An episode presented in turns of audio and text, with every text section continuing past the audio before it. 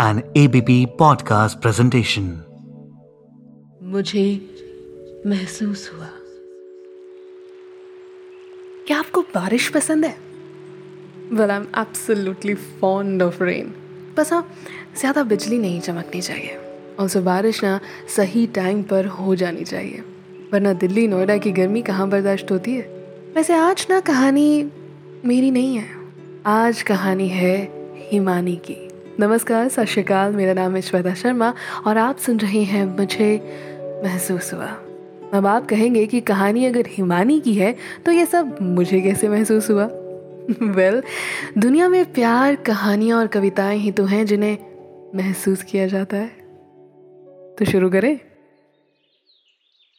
वो संडे का दिन था और सुबह से ही आसमां में काले काले बादल छाए हुए थे।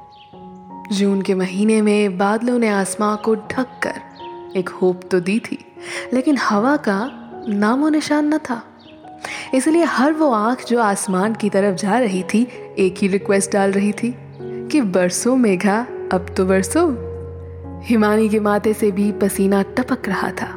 वो रसोई में कभी चाय को देखती तो कभी गैस सिम कर छट से एसी वाले कमरे में ठंडी ठंडी हवा खाने पहुँच जाती। बारिश होने वाली है। आज तो चाय की चुस्कियों का पकौड़ों के साथ मज़ा लिया जाएगा। ये सोचते हुए भीषण गर्मी में भी हिमानी ने एसी वाले कमरे से बाहर निकलने की हिम्मत कर दी थी।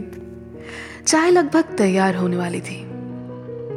तो हिमानी ने एसी बंद किया और लिविंग रूम में अपनी फेवरेट किताब रखकर चाय लाने गई। जब तक हिमानी चाय डाल रही थी हल्की हल्की बारिश की फुहार पड़ने लगी थी। आँखों में चमक लिए, हिमानी ने प्लेट में पकौड़े डाले, थोड़ी सॉस डाली और चाय की प्याली उठाई और लिविंग रूम की तरफ़ चल दी। अभी बुक खोली ही थी कि बारिश रुक गई। बादल अभी भी बने हुए थे और हिमानी की उम्मीद भी हिमानी बुक में मशरूफ हो चुकी थी और देखते ही देखते सूरज की किरणें बादलों को चीरती हुई कमरे की खिड़की से छन कर किताब पर जा गिरी। हिमानी ने सरकाजम वाली आँखों से इंद्र देवता को कोसते हुए कहा यह बारिश इतनी बेवफा क्यों है? चाय खत्म की और वापस एसी ऑन करके सो गई।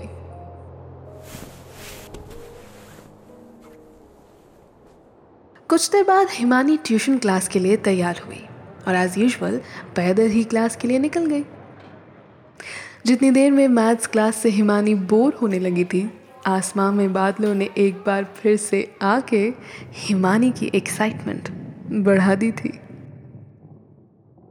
बल इस बार एक्साइटमेंट ये नहीं थी कि बारिश होने वाली है, बल्कि ये थी कि अम्ब्रेला तो है नहीं, घर कैसे जाना है। एक बार फिर Himani was like why does rain betray me every time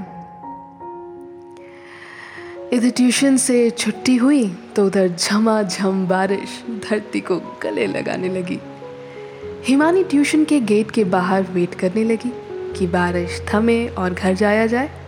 अभी इधर उधर देख ही रही थी कि अचानक एक एक लाल रंग का अम्ब्रेला पीछे से हिमानी का सर ढकने लगा। मुड़ के देखा तो हाय मैडम हिमानी का क्रश अपनी बेस्ट स्माइल के साथ अम्ब्रेला ऑफ़र करते हुए नज़दीक में खड़ा था। मैडम शालवी ये कहते ही हिमानी और हैंडसम हंक भारी बारिश में पैदल आधे आधे भीगते हुए घर की तरफ़ चल दिए। बातों के सिलसिले थे, कुछ किस्से थे। एक दूसरे के नंबर्स एक्सचेंज हो चुके थे। बारिश में पहला प्यार ज़ोर से हो चुका था। और हाँ यकीनन बारिश इतनी भी बेवफा नहीं थी। वेल well, आपको कुछ महसूस हुआ? अगर हुआ तो बस एक ही काम करना है। एबीपी पॉडकास्ट को सुनते रहना है।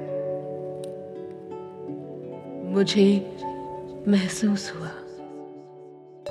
An ABP podcast presentation.